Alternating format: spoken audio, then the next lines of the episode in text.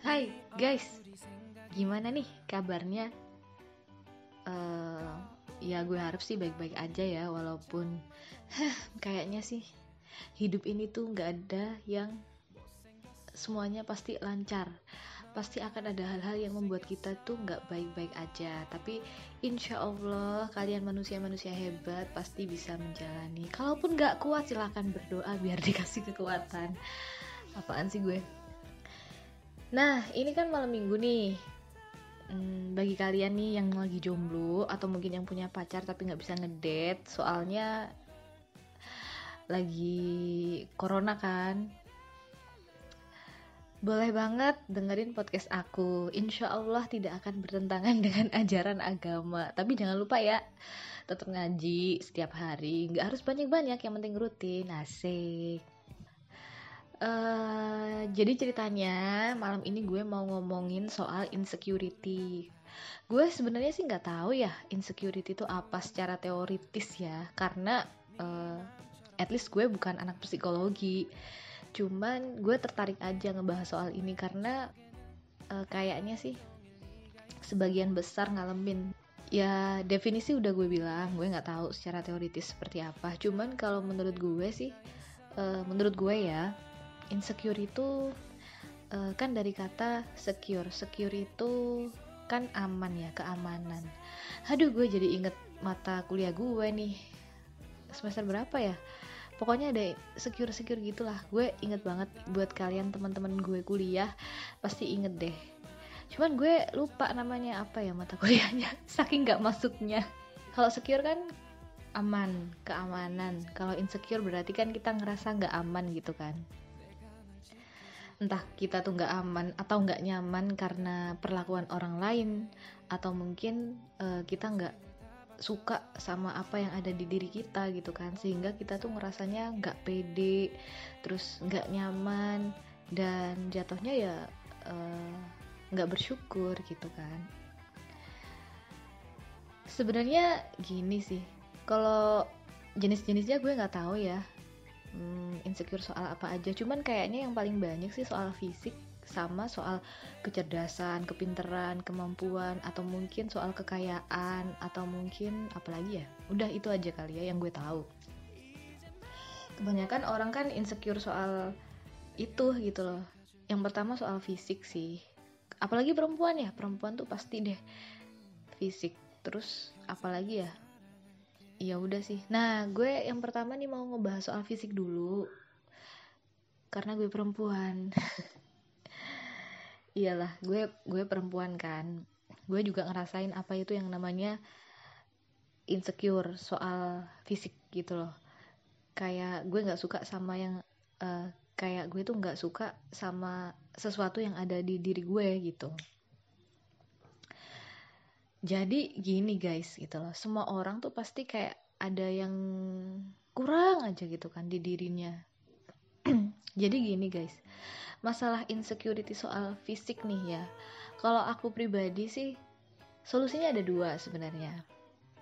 Ya mungkin ini kalian bisa niru kalau misalnya berminat. Kalau enggak ya silahkan di skip aja. Bebas. Jadi gini yang pertama kalau misalnya lo nggak suka sama sesuatu di diri lo dan itu bisa lo perbaiki. Dan ketika lo memperbaiki itu nggak bertentangan dengan ajaran agama lo atau kepercayaan lo. Gue sih gue. Uh, ya gue bakalan memperbaiki itu. Tapi kalau misalnya sesuatu itu ternyata nggak bisa diperbaiki ataupun kalau bisa diperbaiki ternyata itu bertentangan sama agama gue dan kepercayaan gue otomatis gue uh, solusinya ya puter balik otak gue. Jadi yang awalnya gue mikir ya misal nih misal hidung gue kok pesek sih? Misal nih. Tapi gue nggak insecure sama hidung gue sih. Kenapa gue ngebahas soal hidung gue? Karena gue nggak insecure soal hidung gue gitu. Jadi los-los aja gue ngebahas ini gitu loh. Yang malah bener-bener gue insecurein nggak bakalan gue bahas. Itu privacy. Oke berarti kita ambil contoh soal hidung aja ya misal nih gue kenapa ya hidung gue nggak mancung Nah, kalau misalnya mau merawat hidung atau memperbaiki hidung itu kan udah harus merubah bentuk ya. Kayaknya nggak bisa kalau misalnya sekedar pakai krim-kriman. Bukan kayaknya ya, udah jelas nggak bisa pakai uh, skincare tuh nggak bisa. Karena ngebuat dari pesek ke mancung itu pasti perlu dioperasi atau nggak filler gitu kan. Nah, karena di kepercayaan gue, gue taunya wah ini nggak bisa gitu kan. Nah, itu gue putar balik pikiran gue gitu. Ah gue harus bersyukur karena gue masih punya hidung gitu kan. Masih normal hidung gue walaupun gak mancung tapi gue masih bisa ngerasain tuh aromanya kopi yang luar biasa nikmatnya. Ngerasain baunya apa ya bakso. Tuh kan bakso tuh kalau misalnya masih di ini ini nih masih direbus gitu kan dibuka tiba-tiba uh masih bisa uh, ngebau parfum gitu kan. Kayak semuanya tuh normal masih bisa bernafas dengan baik tanpa bantuan alat apa pun. Nah sedangkan orang di dunia ini tuh banyak banget yang bermasalah men. Mohon maaf ya kayak mungkin bentuk hidungnya yang nggak normal atau mungkin dia normal tapi punya maksudnya kayak sakit jadinya nggak bisa uh, harum tidak bisa melak tidak bisa merasakan harumnya sesuatu gitu loh. Dan ada yang dia bernafas harus melalui bantuan alat gitu loh. Nah kalau lo aja yang masih dikasih normal ngeluh gitu loh gimana mereka gitu kan? Nah ini kalau gue sih ngefek banget terus jadinya gue uh, langsung kayak tenang lagi bahagia lagi bersyukur lagi gitu sih nah kenapa kok gue nggak ngebiarin gitu loh ketika gue insecure soal sesuatu dan itu bisa gue perbaiki? Gue nggak ngebiarin itu begitu aja ya gue memperbaiki. Karena itu ngaruh men. Ngaruh sama mood gue. Jadi sebenarnya sih tujuannya lebih ke internal gitu loh. Misalnya ya weekend gitu kayak gini. Habis bersih bersih nih bersih bersih kos bersih bersih apa gitu kan. Terus kayak mau ngapain ya? gitu ya gue pakai masker gitu misal. Terus abisnya pakai masker gue ngaca nih. Wah wah bagus nih gitu maskernya. Terus jadi kayak gue ngerasa cantik gitu kan.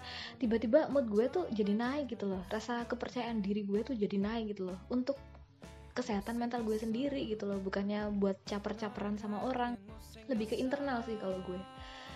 Karena jujur sih kalau misalnya gue lagi ngerasain kusem gitu kan terus kayak ngaca aduh jelek banget sih terus kayak kerja tuh malas gitu gitulah jadi mood tuh ngaruh banget gitu loh. Jadi ya itu kenapa gue uh, melakukan itu. Karena tujuannya satu sih lebih karena tujuannya yaitu tadi lebih ke internal dan uh, ujung-ujungnya nih. Supaya gue lebih bahagia dan bersyukur atas kehidupan yang dianugerahkan oleh Tuhan seperti itu. Nah, yang kedua mungkin soal kemampuan ya kekaya apa ya kemampuan ya kecerdasan kepintaran gitu gitulah kepandaian kejeniusan gitu. Jujur sih kalau masalah soal kayak gitu-gituan gue jarang banget yang namanya insecure. Kalaupun pernah gue sampai udah lupa kapan. Ini gue jujur. Karena pengalaman aja sih dulu gue kan kuliah nih kuliah kuliah lagi yang diceritain. Karena gini kalau SD SMP SMA tuh masih di hand, masih apa ya mata pelajarannya tuh masih bisa masuk akal masih bisa dihandle gitu loh. Kayak matematika fisika gitu kan masih bisa gue pelajari karena cuma teori doang. Kalau masuk di kuliah ya nggak tahu sih emang gue kayaknya paling nggak masuk ya pas kuliah. Jadi gue sering banget cerita. Uh, kapan hari tuh dulu pernah UTS atau UAS ya aku lupa jadi kan ceritanya nih di kampus gue kalau misalnya ujian itu kan kelasnya dibagi tiga. Iya kalau nggak salah dibagi tiga. Jadi satu kelas itu dibagi jadi tiga kelas tapi kita digabung sama uh, adik-adik atau kakak kelas yang semesternya beda sama kita gitu. Nah waktu itu ujian aku lupa jujur sampai mata kuliahnya aku lupa. Kayak yang tadi secure secure itu aku juga lupa. Intinya kalau gue udah lupa berarti namanya dia berbau-bau program. Itu gue udah langsung lupa. Susah menurut gue dan gue nggak bisa. Susah main program main gue asli nggak bisa. Uh, jadi dulu itu soalnya cuma satu. Gila. Nah kalau soal dua tiga kan kita bisa gitu ya. Kayak uh, mungkin bisa dapet nilai 10 atau 15 nah kalau soal cuma satu doang ya kan udah nilainya cuma dihabisin dia doang gitu loh nggak ada uh, pembagian poin gitu kan. Soalnya gini tulislah susunan program yang bisa uh, intinya yang jadi tampilannya tuh seperti ini gitu loh. Website sih kayaknya dulu ya. Disuruh nyusun program men ya sebenarnya bisa dihafalin gitu kan. Cuman kan kita nggak tahu yang mana yang keluar gitu kan. Dulu itu kan kalau misalnya tampilannya kayak gini susunan programnya kayak gini tampilannya kayak gini susunan programnya kayak gini gitu kan. Masalahnya kan kalau ngafal teks aja kan lebih mudah. Ini kan kayak ada simbol-simbol yang nggak jelas gitu kan kalau dihafalin bisa cuman kan kita nggak pernah tahu gitu kan yang keluar tuh yang mana gitu loh. Kadang-kadang yang dihafalin yang nggak keluar yang dihafalin keluar tapi pernah juga sih yang dihafalin keluar. Nah pada waktu itu tuh yang keluar yang gak gue bisa gitu loh. Bener-bener ngeblank lah soal ini. Ada temen gue nih bener-bener jago gila dia. Dia pelajaran apa pun jago teori jago praktikum jago sampai anak-anak tuh manggil dia tuh dewa dewa siwa dan ya oke okay lah. Emang bener-bener sini anak top markotop banget. Tapi gue dari dulu tuh udah nggak tergila-gila sama nilai gitu loh. Di saat teman-teman gue gitu kan pada ngerengek-ngerengek ke dia minta ditolongin gue nggak pengen tuh ada perasaan minta tolong. Karena apa? Gue gedek banget main sama dia.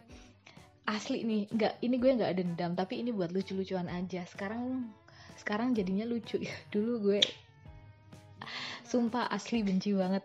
Jadi temen gue nih gue nggak sebut nama. Si X itu. Dia itu kalau misalnya yang minta tolong tuh cewek cantik. Gercep langsung dikerjain. Tapi kalau misalnya nih yang minta tolong cewek yang mukanya menengah ke bawah dia pura-pura meriang kalau dimintain tolong itu. Nyebelin gak sih? Nah gue mungkin juga sadar diri sih. Jadi dulu gue juga nggak cantik gitu kan. Bener-bener yang standar banget gitu loh. Tapi nggak jomblo. Apaan sih gue tuh cuman merhatiin. Jadi kebiasaan gue dan kesukaan gue itu emang merhatiin kepribadian orang gitu loh. Sebenarnya bukan berniat untuk memperhatikan tapi nggak tahu yang gue notice itu selalu ke ahlaknya gitu kan. Kalau misalnya ahlaknya digantung di jemuran mau dia ganteng kayak apa pun asli gue langsung ilfil. Nah gue selalu merhatiin oh nih anak kalau misalnya dimintain tolong si A langsung cepet gitu. Tapi kalau misalnya diminta tolongin si B pura-pura meriang gitu loh. Atau dia bakalan nolongin tapi orang itu yang menengah ke bawah tuh harus mohon-mohon dulu. Makanya dia dipanggil dewa siwa. Gue nih kalau sampai minta tolong sama dia intinya nggak ada orang di dunia ini yang bisa gue minta tolongin gitu loh. Jadi gue lebih menerima nilai gue itu 10 ataupun 15 atau 0 bahkan. Daripada gue harus nanya ke dia. Pada saat itu di kelas tuh yang bisa cuma dia doang gitu loh. Jadi gue lebih memilih untuk nilai gue jelek gitu. Jadi gue nggak setergila-gila itu sama nilai gitu. Kalau gue udah nggak suka sama kepribadiannya seseorang bukan orangnya ya gue udah kayak nggak lah mending nol gitu dan karena gue tahu juga gitu loh sebenarnya kan uh, habisnya UTS itu kan kayaknya UTS deh ini. Habisnya UTS kan masih ada UAS tuh masih bisa diperbaiki. Mungkin UTS itu diambilnya cuma 30% atau 20% nah yang banyak tuh yang UASnya diambil sekitar 60 atau 70% gue lupa lah pembagiannya. Intinya UAS tuh diambil lebih banyak gitu loh daripada UTS jadi gue masih santai aja mau nilai 0 atau berapapun gitu. Ntar gue bisa perbaiki pas UAS atau enggak di projectnya gitu kan ya udah gue terabas aja mau nilai 15 kayak ya beneran sih nilainya jeblok gitu kan. Cuman ya abis itu gue bener-bener ngejar banget gitu loh supaya gue nggak ngulang gitu kan. Udah gue siang malam belajar asalkan gue nggak nanya dia. Ya akhirnya nah akhirnya sih ujung-ujungnya sih kekejar ya. Bukan karena gue pinter enggak kayaknya. Tapi ya Allah itu pasti menolong orang yang mau berusaha entah dari jalan mana pun gitu kan. Aduh lucu emang kalau misalnya diinget-inget nih. Nah terus gini men. Eh gue ada lanjutannya sih tadi. Maaf ya ini gue skip dulu. Soal yang masalah fisik tadi nih. Soal cantik nggak cantik nih. Uh, misal lo tuh insecure karena uh, di lingkungan lo tuh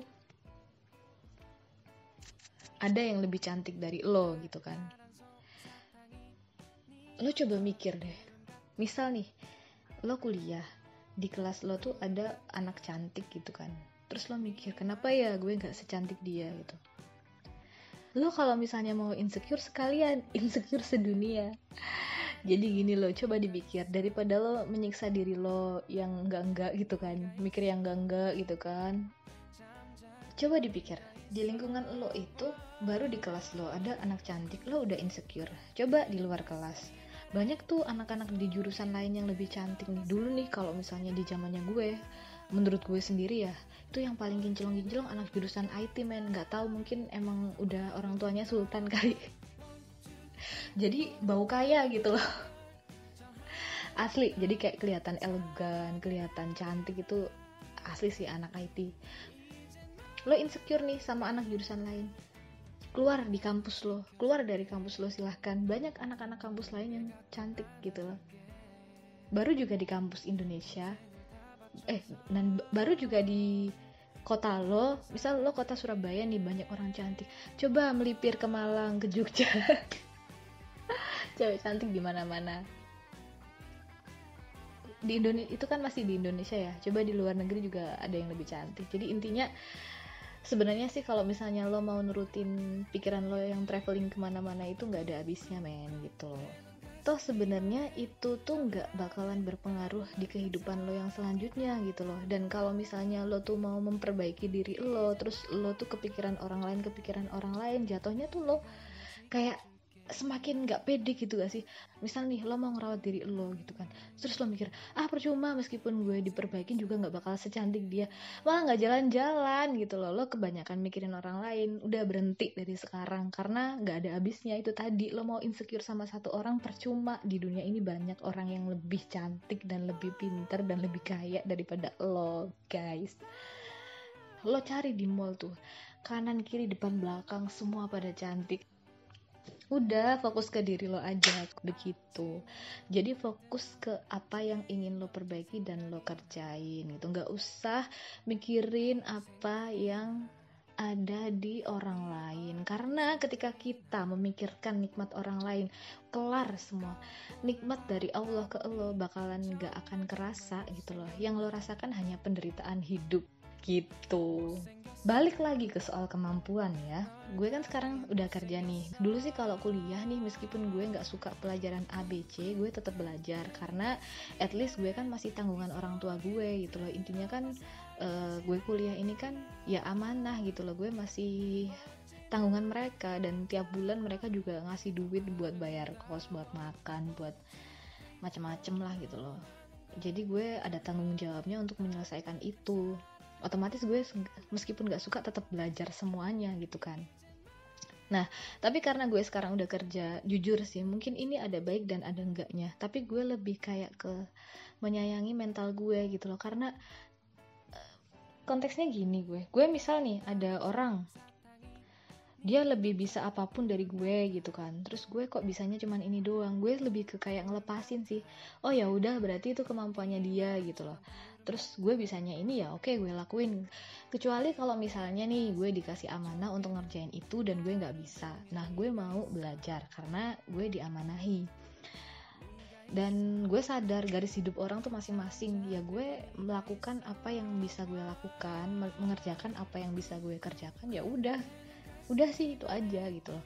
Kalau misalnya lo mau insecure soal kecerdasan kepintaran dan lain-lain ingetlah garis hidup orang tuh beda-beda. Jadi mau orang sepintar apa pun dari lo sebenarnya sama sekali sih nggak akan mempengaruhi nasib lo yang ke depannya gitu loh. Malah kalau misalnya lo tuh pikirannya hanya terpaku sama orang itu tuh lo nggak maju-maju gitu loh. Tapi ada pengecualian sih kalau menurut gue ya. Kecuali lo ngelihatnya tuh sebagai motivasi boleh lo ngeliat orang gitu. cuman kalau misalnya lo ternyata ngelihatnya malah bikin lo down ya ngapain? Lo fokus aja ke diri lo. Kalau gue sih gitu ya. Mungkin orang lain punya pendapat lain yang lebih baik. It's okay karena gue juga nggak akan uh, memaksakan prinsip gue ke orang lain. Prinsip gue itu keras ke gue sendiri. Jadi kayak gue punya prinsip ya udah gue itu buat gue banget. Tapi gue nggak memaksakan itu ke orang lain. Gue malah kalau kalau orang lain mau kayak gimana gimana gue ya lebih menghormati aja oh ya udah terserah lo gitu. Kan ini hidup lo juga gitu. Karena gue juga nggak bertanggung jawab atas hidup lo itu aja sih. Oke jadi begitu solusinya. Jadi lo nggak usah terlalu memikirkan orang lain seperti apa orang lain seperti apa gitu. Lo fokus aja ke diri lo. Gitu guys. Kalau misalnya soal kekayaan ada orang nih yang terlahir tuh anak sultan gitu. Ada orang yang terlahir tuh dia emang harus berjuang dari nol gitu nggak apa-apa namanya juga hidup gitu loh. Buat orang yang udah terlahir kaya ya udah biarin aja namanya juga hidup kan macem-macem. Kekayaan itu nggak ada habisnya. Sama kayak yang gue ngomongin soal kecantikan tadi. Lo nih insecure sama satu temen lo yang kaya misal nih gaji lo 2 juta. Terus temen lo ada tuh yang gajinya di atas lo 5 juta. Lo insecure banget gitu sama dia. Ya Allah kenapa ya gaji gue segini gaji dia segitu gitu kan gue ngumpulin uang. Tiga bulan baru dapat segitu. Dia sebulan dapat segitu. Hey sadar. Masih banyak yang gajinya lebih gede gitu. Lo kalau mau insecure sekalian sedunia gitu kan. Orang gajinya 5 juta. Masih ada yang di atasnya. Ada 6 juta 7 juta 8 juta 4 juta. Kok 4 juta sih? Habis berapa tadi? 8 juta 10 juta. Ada yang bermiliar-miliar tuh kayak Kylie Jenner tuh kan kaya atau enggak ini loh apa sih yang ownernya Amazon itu kan uh, kaya kan. Nggak ada habisnya men kalau lo tuh mikirin kayak gitu. Inget jangan sedih kalau misalnya kamu nggak mendapatkan dunia. Karena sebenarnya dunia itu hanya uh, apa ya intinya dia itu sebesar sayap nyamuk nyamuk apa lalat ya. Dan itu cuma sebelah doang dan udahnya lo meninggal tuh lo udah nggak mikirin itu lagi gitu. Satu-satunya hal ketika lo meninggal yang pikir yang lo pikirin tuh uh, mau balik di dunia dan mau memperbaiki amal itu aja gitu loh. Dan dunia ini cuma sementara. Nah lo misal berhasil tuh ngumpulin duit tuh bermiliar-miliar gitu kan. Udahnya lo meninggal ya nggak lo bawa. Jadi kalau misalnya nggak dapet ya nggak apa-apa gitu loh. Tapi bukan berarti gue nyuruh orang buat gak bekerja keras ya. Ya silakan bekerja karena lo mau ngerepotin siapa kalau lo nggak menghidupi diri lo gitu kan. Terus nah lo kerja supaya lo tuh bisa bermanfaat bagi orang lain terus lo tuh bisa memuliakan orang tua lo mungkin bantu-bantu adik lo yang masih sekolah. Itu kan hartanya tuh lebih ke lebih barokah gitu kan jadi gue nggak nyaranin buat orang bermalas-malasan ya maksudnya. Intinya lo kerja keras lo dapetnya segimana ya disyukuri gitu loh. Karena rezeki itu nggak cuman berupa uang doang gitu loh. Ketika kita dikelilingi orang baik itu juga rezeki. Ketika kita dikasih kesehatan itu juga rezeki. Karena orang sakit itu abisnya banyak loh duitnya. Terus ketika dikaruniai anak-anak yang soleh dan soleha itu adalah rezeki juga. Dikasih jodoh yang soleh dan berakhlak itu juga rezeki juga gitu kan. Nggak melulu soal nominal gitu. Jadi nggak dapet nggak apa-apa gitu loh. Nggak apa-apa sama sekali. Gitu guys. Ya itu tadi ngomongin soal insecure. Mungkin gue ada beberapa kesimpulan kali ya. Yang pertama tuh kalau misalnya soal fisik nah kalau gue nih gue pribadi ketika gue ngerasa nggak nyaman sama sesuatu yang gue punya gitu ya otomatis gue uh, bakalan ngerawat itu gitu kan. Asalkan itu nggak berbenturan sama uh, kepercayaan gue insya Allah gitu kan.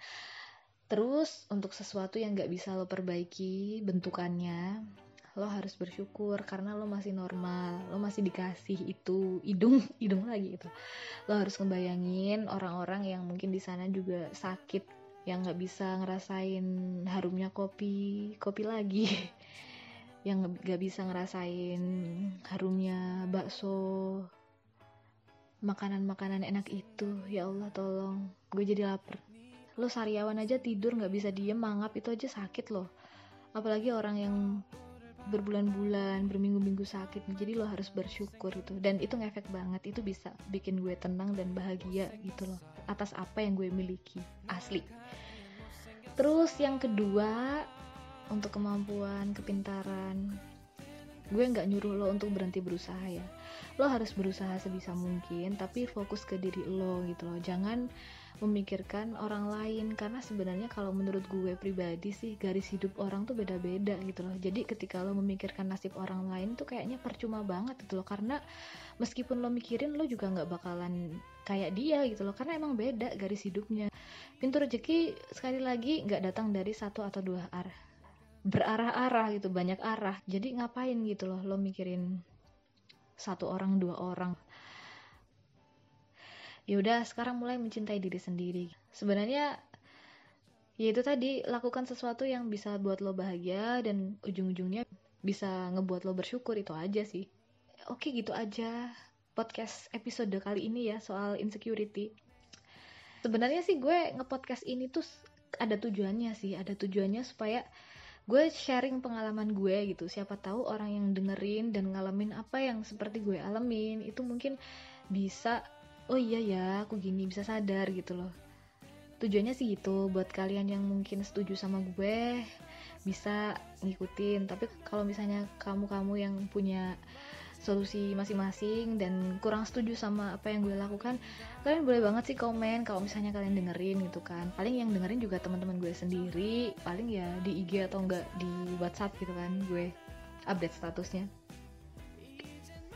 Atau mungkin gue ada yang salah bisa banget diingetin. Bagi kalian yang mau dengerin thank you. Udah mau dengerin celotehan gue ini. Jadi paling enggak kalau misalnya gue bikin konten tuh ada sesuatu yang sebenarnya bisa diambil gitu loh ada moral value-nya gitu. Dan sebenarnya juga insya Allah ya sampaikan walaupun satu ayat gitu kan. Apa salahnya? Apa salahnya kalau misalnya ya apa yang gue bicarakan ini ternyata bisa membuat kalian sadar dan kalian bersyukur kepada Allah? Kan itu juga termasuk amal jariah Selamat malam minggu buat kalian kalian yang jomblo dan juga yang punya pacar juga ya tentunya buat kalian semua lah intinya. Makasih. Lupa lupa kita harus bilang terima kasih. 평생 널